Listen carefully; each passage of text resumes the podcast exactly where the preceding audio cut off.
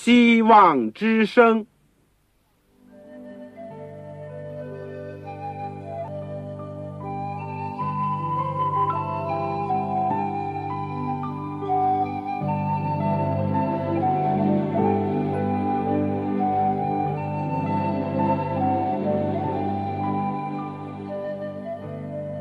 各位听众朋友，各位弟兄姐妹，欢迎您收听信徒培训这个节目。教会的兴旺不单表现为人数众多，更要求教友的素质好。为了使教会真正达到人丁兴旺有灵性健壮，希望之声特别为广大的信徒制作了信徒培训这个节目，满足主内同工同道的需要。信徒培训由黄牧师主讲，将有多种课程推出，欢迎弟兄姐妹们踊跃参加。下面我们就把节目时间交给黄牧师。各位亲爱的弟兄姐妹，各位组内的同工同道，你们好，欢迎你们收听我们信徒培训的节目。我们说这是整个信徒培训节目里面的第八门课，我们着重是讲健康的信息，或者是健康的教育。今天呢，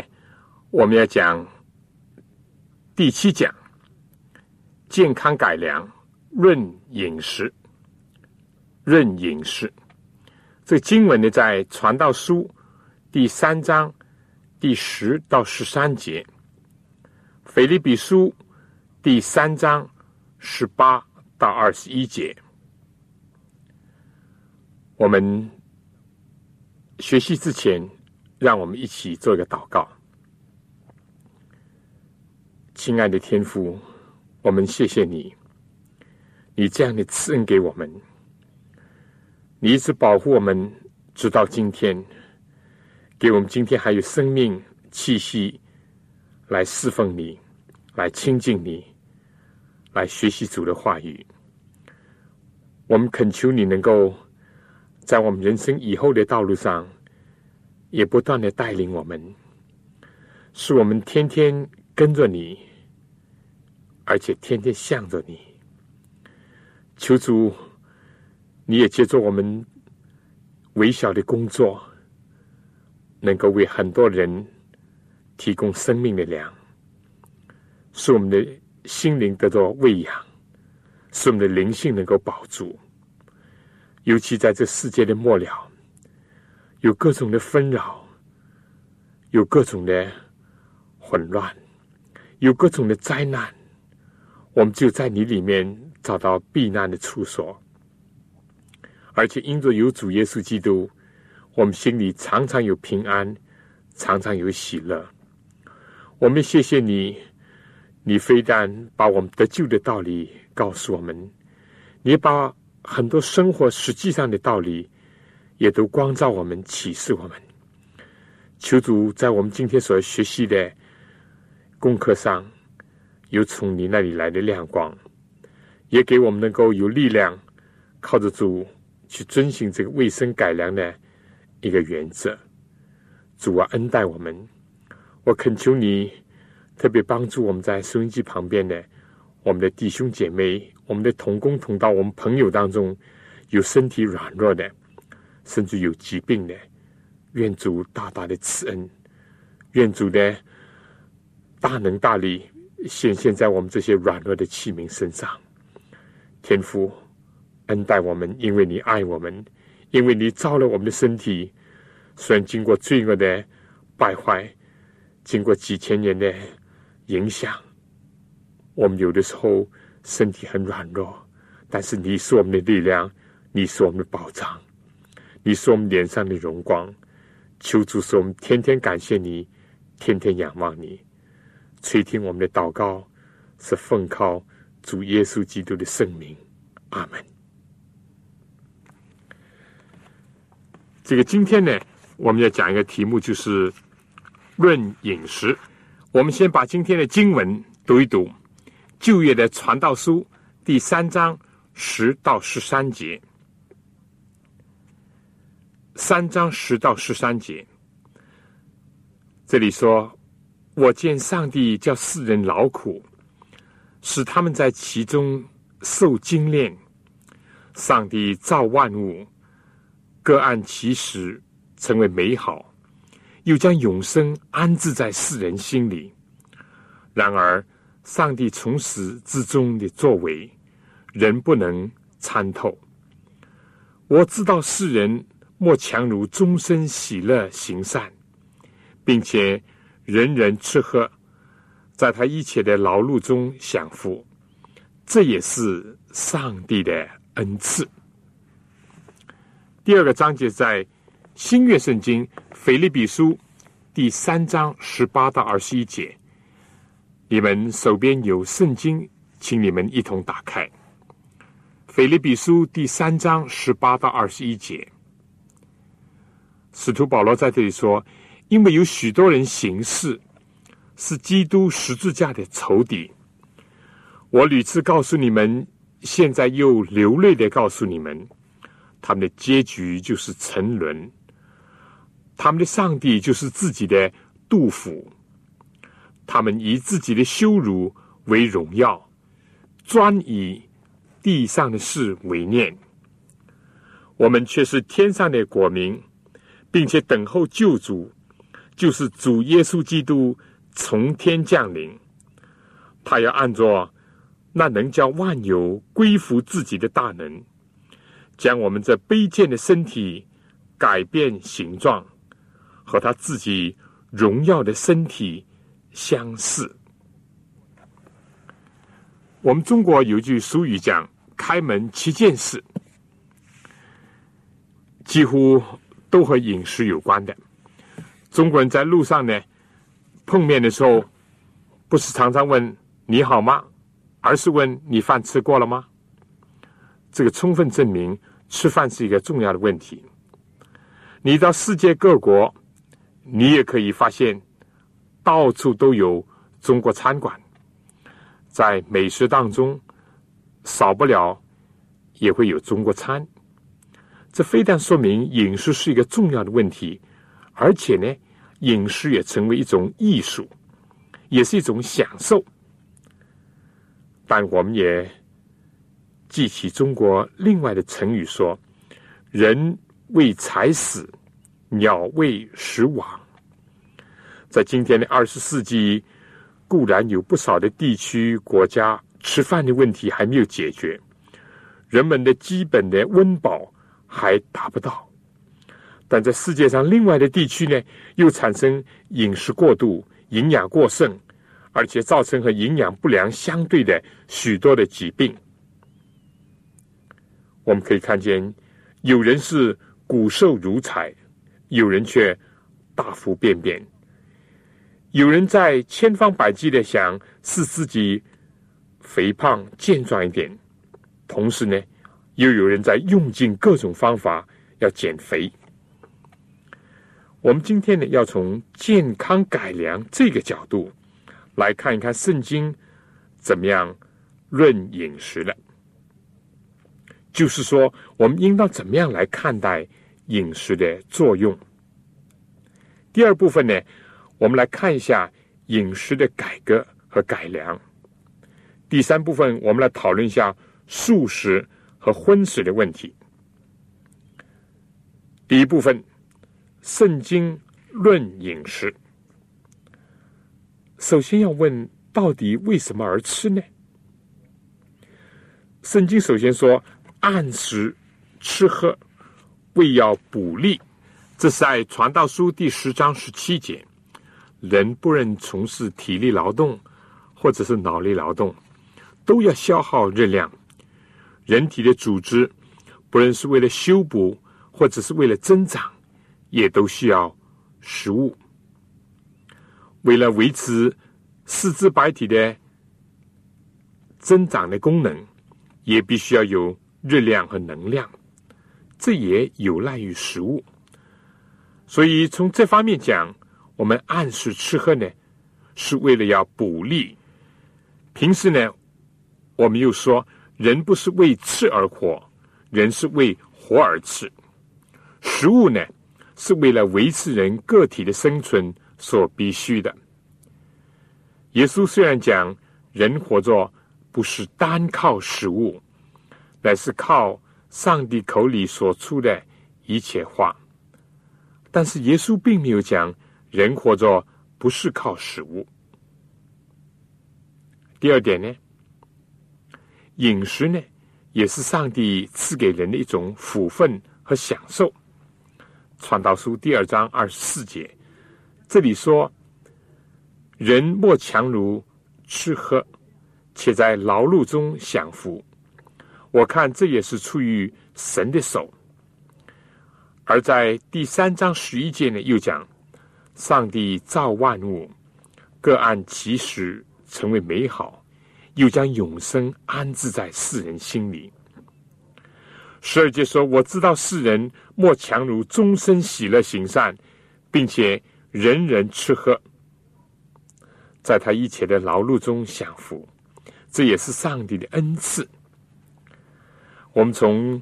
旧约圣经第一卷创世纪的记录当中，我们看到在上帝创造人之前，上帝在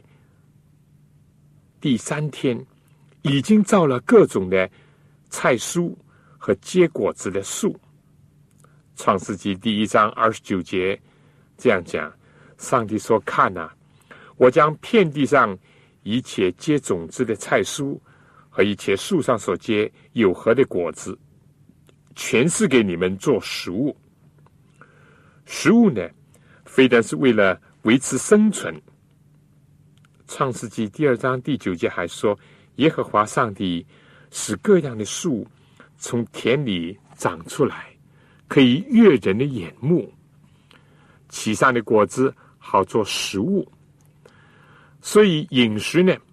是从劳碌当中得来的，是上帝的恩赐，也是一种享受。就是到了将来新天新地，圣经讲呢，生命树要结十二样的果子，供给人使用。个人呢，都要坐在无花果树下或者苹果树下，享受上帝所赐的福分。在二十世纪繁忙的社会里面，和在一个机械化的生活当中，很容易剥夺了人们吃饭上的享受，要么就是狼吞虎咽。最醒目的就是现在到处都出现所谓快餐店，固然供应的快，事实上呢，吃的也快。这样一来，非但是吃了很多并不是真正有益的健康的食物，而且也丧失了吃饭的乐趣。怀伦在《论饮食》一本书里面曾经这样讲，在吃饭的时候，要把一切的焦虑和操心的事情都摆在一边，不可以有匆忙的感觉，要慢而愉快的享用，心中因上帝的赐福充满感谢。所以我们说，吃饭前的谢饭的祷告呢，也就是能够帮助我们能够达到这一点。使徒行传第二章讲到，早期教会他们都是存着感谢的心来用饭的。第三呢，我想提到的就是说，也可以借着饮食和吃饭呢，利用它做一个很好的分享的机会。旧约圣经当中，以色列人呢留下了非常好的榜样，他们不论是过逾越节或者是过其他的节日，都常常和人分享，特别是照顾那些贫穷的人、无家可归的人、单身的、孤独的。耶稣在圣经里面也讲到，当你吃摆宴席的时候呢，不要锦上添花，而是想到那些贫穷的人、残疾的、有缺少的人。所以食物呢，非但是能够作为自己享受，认为是领受从上帝那里来的福分，也可以增补我们的体力，并且呢，可以分赠给其他的人作为一种福分。特别在今天这个人际关系疏远，人人都说忙忙忙的时刻呢，就在大家共餐的时候呢，非但可以分享食物，也可以分享心灵上的得着，彼此交流，彼此表示关怀和相爱，或者呢，也可以彼此鼓励和劝勉。当然，古诗所讲的“食不言，寝不语”呢，也有它的科学上的正确性。圣经箴言书十五章十七节说：“吃素菜，彼此相爱；强如吃肥牛，彼此相恨。”简单的说呢，食物是为了补充人体的需要，所以人是为活而吃。所以我们的食物呢，首先要注重营养，但饮食呢，也是上帝所赐给人的一种福分。所以在营养的基础上呢，也要注意到美味可口、配置以至烹饪呢，都是一种艺术。色香味呢，我们说都是从俗的，不应当放在注意营养之上，但是呢，也是要注意到。同样呢，人类在满足食欲的问题上呢，我们就看到从始祖亚当夏娃开始，就是顺从了撒旦的诱惑，吃了禁果。在伊甸园所有的树上悦人眼目的味美的果子呢，上帝其实都赐给他们做食物，但可悲的呢，他们竟然不听上帝的话，而听从撒旦的话，去吃了上帝所吩咐不可以吃的那棵树上分别善恶的果子。食欲呢，曾经打倒了世界上无数的男女。先祖以撒的长子以扫，因为不能控制他的食欲，或者说把自己的食欲看得比其他的一切都重要，结果为了一碗红豆汤就出卖了做长子的名分。而以撒呢，他自己因为想吃美味，以至于耳目昏沉，不能分辨上帝给他的信息，差一点儿把这个祝福呢也给了那个贪爱世俗的以扫，而忘记了在雅各出生的时候上帝所讲的将来小的要比大的更大这样一个指示。很多人不是是食物来维持人的身体的健康，反而使自己成为食物的奴隶，危害自己的身体。为了满足甚至于放纵自己的食欲，这还不够。正像保罗在腓立比书第三章十八节所讲的，也就是我们开始已经读过的，有许多人行事是基督十字架的仇敌。保罗说，我屡次告诉你们，现在又流泪地告诉你们，他们的结局就是沉沦，他们的神就是自己的杜甫，他们以自己的羞辱为荣耀，专以地上的事为念。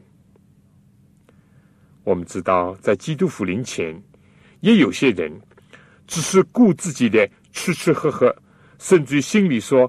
主必来得迟，以至于吃喝醉酒，动手打同伴。所以撒旦猖狂的在人的食欲上向人类进攻，甚至在旷野趁着耶稣进食以后，伺机的来试探耶稣。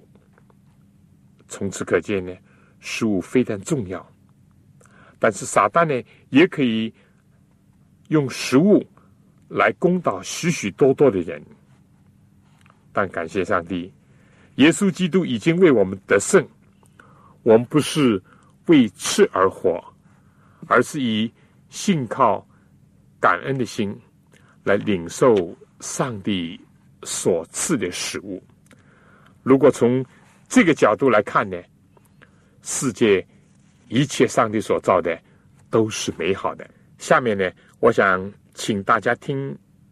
一个组曲，世界多美好。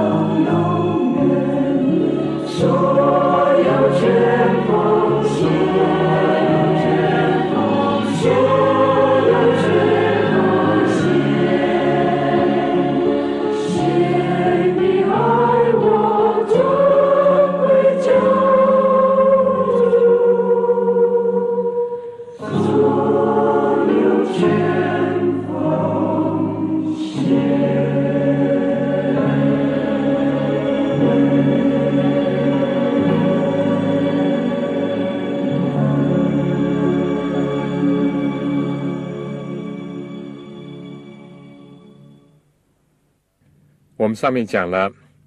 圣经论饮食，现在第二部分呢，我们讲一些具体的饮食的改革。我明白了，主要是为生存、为健康而进食。那么普通每一个人每天进食的分量的多少，我们说在营养学上讲呢，是叫热量的单位叫卡路里。一个公式呢，就是一个基础的代谢加上每天的活动量。一般的讲呢，成人的基础代谢率每天是一千到一千七百卡，但是因人而异。而每天的活动量呢，也是各有不同。意思就是说，消耗体力、脑力更多的，需要补充多一点。一般来说，平均妇女呢，每天需要两千卡热量，而男的呢，需要多一点，每天大概是两千七百卡。至于重体力劳动者呢，就需要四千卡路里。我们上次也讲过，食物当中基本是由蛋白质、脂肪、碳水化合物，由这些来供给人的热量的，尤其是碳水化合物是直接的，也是主要的热能的来源。它和蛋白质的热卡的增量是相等的，大致是每一克的食物，意思就是说每一克的碳水化合物或者是蛋白质呢，只有四卡的热量。但是脂肪呢，它的每一克就有九卡这么多。所以饮食如果过分丰富，尤其是用大量的脂肪呢，就会产生过多的热量，而形成体重上升、身体肥胖，而引致心脏、肾脏负担加重，反而呢，使人的循环系统、消化系统、排泄系统呢，都受到影响。但是如果我们的饮食呢过于菲薄，热量不够，就不能维持基础的代谢所消耗的能量。长此以往呢，人就会变得瘦弱。你有没有注意啊？中国字这个饿，饿了的饿呢，就是使我就是开始吃老本了，来消耗自己原来所有的了。而长期的营养不良或者是热量不足呢，就会导致衰弱、疾病和死亡。但是如果饮食过量呢，也同样的需要进行改革。首先我们说，每一餐当中不要吃太多种类的食物，也不要吃得太饱，但是呢，也不能老是单调的、不变的长期盯住一个、两个菜或者是一种、两种食物，这样呢也会造成营养的不齐全或热量的不足。我们讲这两个都是极端，过犹不及，但是呢，过分的菲薄呢也会产生影响，造成危害。这两个极端都是值得避免的，而这两种倾向呢都是应当注意的。在今天，有些人为了减肥，结果是损害自己身体也有，但是更多人是太重了，影响健康。个人呢，应当根据自己的年龄、体质和日常工作的劳动量来摄取自己的饮食。总之呢，中庸和适度呢是两个很好的法则。其次呢，我们要对价值观念，就是说在饮食的价值观念上要进行一个改革。如果我们真正的明白了营养学呢，就会正确的去选购一些对身体有益处的食物，而这些健康的食物呢，并不是完全取决于它的代价的。意思是说呢，价格昂贵的食品未必就是一定有益于身体的。在我们中国人的传统的观念里面，不是对那些精致加工的食品认为是上等的、好的。以前认为精白的大米啦、精白面粉啦、精白的砂糖等等，其实今天证明呢，这是最差的。又比如说呢，有些有钱人吃什么熊掌啊、什么燕窝啊、什么鱼翅等等，以为这是最好的食物，其实呢不尽然，相反有的时候并没有什么益处。同时呢，青菜、萝卜、玉米、豆类、糙米、原麦倒是人体所需要的。这些看来好像蛮便宜的青菜、萝卜，很普通、很大众化的东西，但这些都是含有丰富的蛋白质、维生素以及人体所需要的纤维素，也能够提供最好的营养。所以我们说，这个人必须要在这个价值的观念上进行一个改革。糙米啦、全麦啦等等这些呢，比那些精致过的米和面粉和糖呢要好得多，要含有更高的营养价值。这一点你认为有没有必要进行一些改革呢？另外呢，一天三餐当中进食的数量呢也要注意，一般的是早餐、午餐较多一点，晚餐呢不适宜吃的太多或者是过量，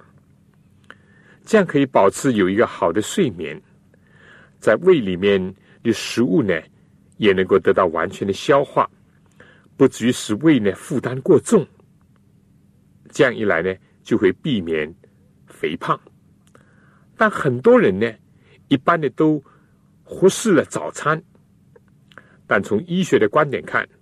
早餐是最重要的。而且我们一次也讲过，近代的研究证明，吃早餐这是构成长寿和健康的七大要素之一。虽然本来是很容易理解的，但是由于习惯或者传统或者是晚睡引起的时间上的不协调呢，结果令到很多人呢没有时间吃早餐。这一点呢要加以改革。首先是在认识上要得到提高。有一句很形象的话说，早上呢要吃得像皇帝，中午呢吃得像有钱人，晚上呢吃得像乞丐。当然在特别需要的时候，例如农夫在农忙的时候，或者是有些病人必须要少量多餐，都不限于所谓一日三餐。至于对于老年人终日坐着没有什么太多的体力消耗呢，有的时候一天改做两餐呢，反而对消化系统更有帮助，人也显得更加精神。对于有一些人讲呢，甚至一周当中能够进食一餐或两餐呢，使得肠胃得到调节和休息，反而会得到更好的健康的效果。所以我们说，在进餐的很多方面呢是值得注意和改革的。但有一点，不要生搬硬套，也不要千篇一律。别人行得通的不一定对你行得通，对你好的不一定对别人好。你所不能吸收的，不等于说别人不能吸收。总之呢，要因时因地因人因具体的情况来决定整个的饮食的改革也好，饮食的习惯也好，并且呢，由此呢定出一个合理的方式和方案。此外呢，我还想提一提的，有不少地区人呢喜欢吃咸菜之类的东西，也就是说吃得太咸。我们现在知道，过量的盐呢对身体是不利的，当然没有盐固然是不行，但太多了呢容易使血压升高，加重这个肾脏和心脏的负担。所以食品一般讲来呢适宜少用一点盐。那么关于糖类呢，中国人平均的用糖量呢虽然是不多，但我们知道呢，精致的白糖对人体的健康是不利的。人所需要的糖分在我们所吃的碳水化合物当中呢已经是足够了，而经过提炼的精白糖对人并没有什么益处。虽然它有一定的热量，但积存在人体内的过多的糖呢会转化成脂肪，使人肥胖，并且呢，扰乱人的大脑的功能。此外，虽然我们中国菜呢很讲究这个鲜美，但是呢，切记不要用过多的味精。过多的味精呢，会使人的胃口变坏。而天然的原味呢，尽管是清淡，却更加有益于人体的健康。也要注意避免用各种的香料，也不要吃太多的油炸的食品，因为这是不容易消化的，也容易吸入太多的脂肪。美国快餐店供应的炸鸡、炸薯条，就是形成很多人肥胖的原因之一。所以在食物的品种或怎么样烹饪上，都是值得我们重新考虑，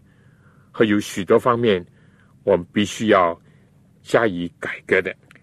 下面呢，我要讲一讲这个素食和荤食的问题，这个可能是一个很有兴趣的问题。不过在讲这之前呢，我想请大家听一首歌，有福的确据。我们在主耶稣基督里面，当我们信靠他的时候，我们就有得救的指望。但是在我们身体得赎之前，我们在这世界上还有很多的功课要学，其中包括我们怎么样注意身体的健康，以及改良改革我们的饮食方面。愿上帝也能够同样的帮助我们。有福的确据，耶稣属我，我今的心中主荣耀喜乐，为神的后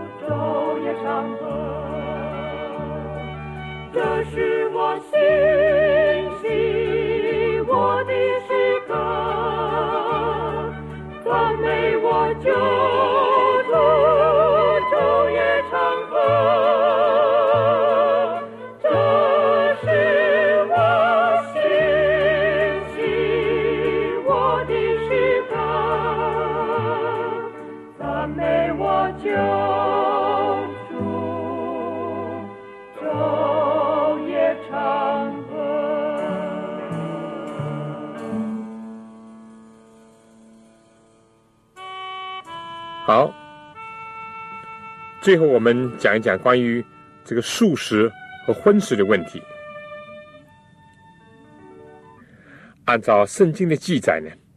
在人没有犯罪的时候，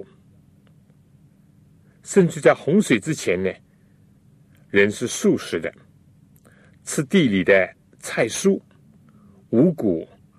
和树上的果子，也包括这个和人，所以呢是有足够的蛋白和脂肪的，也有充分的碳水化合物和维生素、矿物质，所有这些都很齐全。意思就是说，今天营养学所认为人体所需要的东西都包含在这里面。大家都知道，豆类、花生、核桃等等，这些都是有丰富的营养的，有很多蛋白，有相当多的植物性的脂肪等等。至于菜蔬水果，更有很多的这个纤维素、维生素。至于谷类、麦类，这些呢都会有充分的碳水化合物。而且呢，现在证明在圣经里面说，那个时候呢，人都是相当的长寿，相当的长寿。但是按照圣经对将来又是怎么记载呢？圣经讲，将来到了新天新地的时候呢，人会恢复到那样一种理想的生活当中去。人要耕种，要盖造，吃自己劳碌得来的，要坐在无花果树下，享受上帝所赐的快乐、平安以及健康的福惠，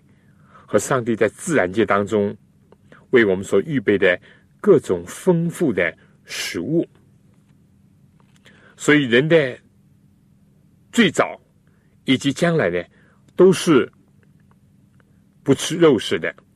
都是素食的。而且现在人体的结构呢，也证明了这一点。但是以后呢，就是在洪水以后呢，当时因为所有的植物被淹没了，没有一下能够长出来，世界也有许多的变化，所以上帝才开始准许人吃动物，当然是指着吃洁净的动物。因为当时挪亚带进方舟的动物呢，洁净的是七公七母，不洁净的呢只有一公一母。所以很明显的推论就是说，如果是吃不洁净的，杀了一个公也好，母也好，就不能够传宗接代。所以证明那个时候上帝虽然准许人吃肉，但是吃洁净的动物。为什么呢？因为当时他们出方舟的时候，田野的五谷还没有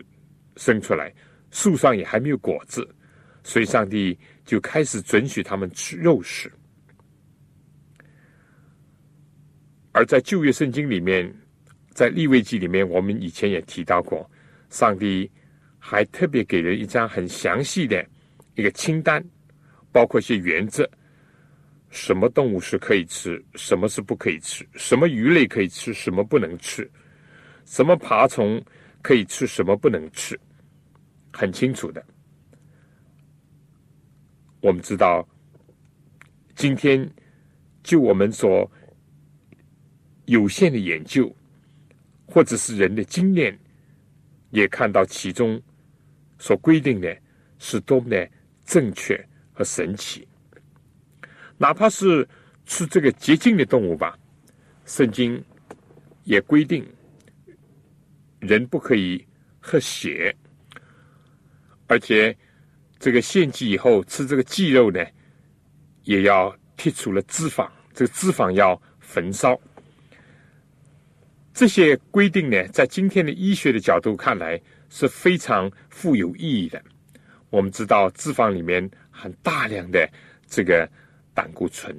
尤其是动物的脂肪。至于那些不洁净的动物的脂肪，比如猪油啊等等，那更是严重。这个大家都是或者已经是知道的了。而这一点呢，又是对我们中国人讲呢，又是一个挑战。我记得小的时候，常常听见人家说，哎呀，猪油拌饭是最有营养的，猪油白米饭。其实今天看来，可以说是垃圾，是一个不值得取用的一个食物，是有害无益的。但是圣经是非常的奇妙，因为什么呢？体现了上帝对人类的爱和关怀。不，尽管这样讲，我们不能不承认，就是在耶稣基督复临之前以及洪水以后这段时间里面，上帝是准许人吃一些动物的，当然是说洁净的动物。而且呢，旧约里面很多祭司也是吃这个祭肉等等，这是不容否认的事情。甚至于耶稣自己在世界上的时候呢，至少记载他是吃鱼，这也是事实。但这些呢，都是因地制宜的，因时制宜的，是上帝的许可，并不意味着是上帝最初的旨意。这是权宜之计，但不是理想的食物。何况我们知道呢，动物的肉类呢，不论是家禽走兽也好，或者是牛羊也好，甚至鱼类也好，它们也都是因为吃了其他的植物来取得它们的滋养的。比如说牛羊就是吃草，但是人呢就吃这个牛羊。有的我们说虽然不这么明显，但也是间接的在取用自然界当中，尤其是植物来形成它们的身体的。所以人吃肉类呢，其实也是间接的吃植物。如果是这样的话呢，在一般情况下，在人可以消化吸收的范围以内，人为什么不直接的吃这个素食而更好呢？当人如果有了营养的知识，知道怎么样合理的搭配，以及去吸取全备的营养，那么我们应当说素菜是价廉物美。而且从现代大量的医学研究呢，素食呢避免了许多造成近代人的疾病，就是心脏病、癌症、糖尿病这些病症的因素。非但是可以使人避免或者减少这些病患，而且医学大量的证明素食对人体还有很多促进健康的作用。甚至不少的食物呢都有抗癌的作用，或者是使血管软化的作用。所以现在有一种疗法叫食疗，就是用食物来治疗人的疾病，不错。今天是有不少的人都吃荤食，但当你仔细的看一看牙齿的结构呢，我们就知道人是素食的。而人的盲肠呢退化，也证明了人的饮食的改变。就是兔子的盲肠很长，因为兔子是吃草的。人现在的盲肠呢是退化的，只是证明以前是素食的，现在由于荤食就有所变化。但是我们虽然讲人现在上帝允许人吃一定的荤食，但却不是一个理想的境界。不过呢，我们还是要这样讲，在这个饮食改革的问题上呢，既不要勉强，更加不要毁谤，要摆事实、讲道理，要循循劝导，以身作则，这比较更好。我们也知道，现在许多有识之士呢也已经开始意识到肉食是对人体的健康有很多的危害，也已经开始转向。各地呢也增设了不少素食的餐馆，或者是生产这个健康食品的工厂。基督福临安息日会就有许多这样的机构。尤其到世界的末了，我们知道许多的动物充满了各种的疫病，有各种的细菌或者毒素，